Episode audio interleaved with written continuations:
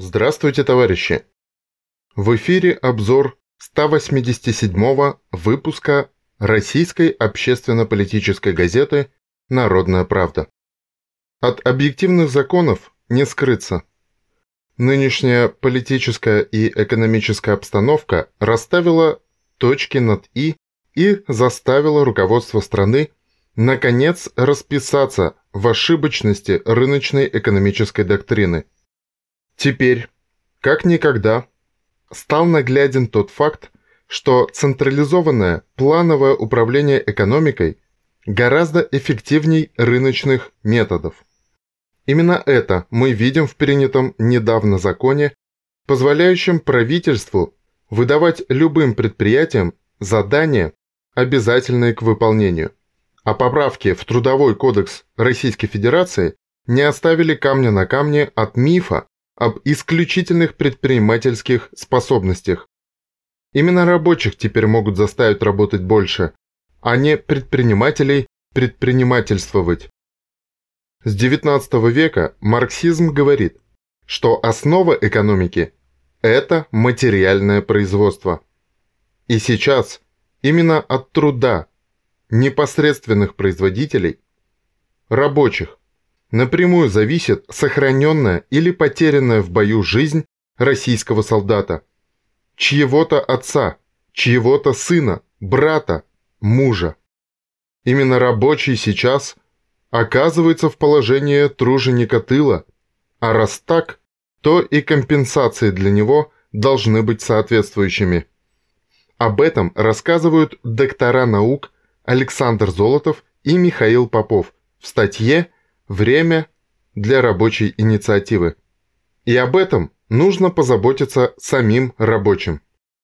Эти законодательные инициативы во многом отрицают либерально-рыночную политику, которая преобладала последние 40 лет, с начала 80-х, со времен Горбачева. В целом, с отношением общественного объединения «Рабочая партия России» к этим инициативам можно ознакомиться в заявлении Центрального комитета Рабочей партии России на первой странице 187-го выпуска «Народной правды». Товарищи трудящиеся и интеллигенты, если вы хотите сами разобраться в политэкономии, в вопросах жизни общества и государства, то приглашаем вас на обучение в Красный университет Фонда Рабочей академии. Лекции по марксизму-ленинизму читают опытные преподаватели Фонда Рабочей академии, Фонда содействия обучению рабочих, профессора, кандидаты и доктора наук. Обучение бесплатное. Занятия проводятся очно в Ленинграде. Для иногородних предусмотрено заочное дистанционное обучение. В газете «Народная правда» вы можете ознакомиться с некоторыми отзывами тех, кто прошел обучение в Красном университете. Узнать все подробности об обучении и записаться можно по телефону +7 904 60 060 57, +7 904 60 060 57, или написав на электронную почту q-fra@yandex.ru. В этом выпуске газеты вы можете ознакомиться с фрагментом лекции кандидата экономических наук Галко Виктора Ивановича в Красном университете в виде статьи из истории борьбы за сокращение рабочего дня в России.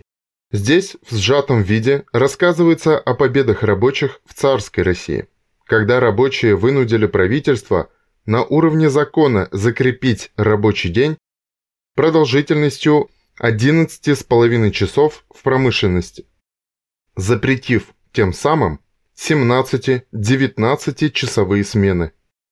Затем, в советское время, рабочий день был сокращен до 7 часов.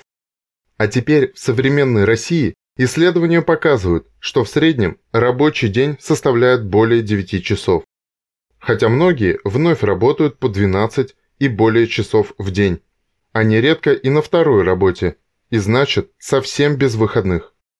Товарищ Романов, слушатель второго отделения Красного университета, напоминает о работе доктора философских наук Попова Михаила Васильевича и доктора экономических наук Золотова Александра Владимировича в статье «Пенсионная реформа и рабочее время», где рассказывается не просто о необходимости борьбы за сокращение рабочего времени, но и показывается, что уже сегодня для нормального обеспечения жизни каждого живущего на Земле достаточно трудиться на производстве всего 1,5-2 часа в день. И никакие не 8, не 12 и более часов. Еще один фрагмент лекции доктора философских наук Казённова Александра Сергеевича дает общее представление, что такое марксизм и как он развивается.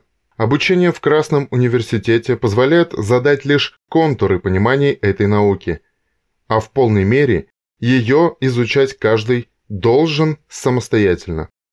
В этом вам помогут преподаватели Красного университета Фонда Рабочей академии.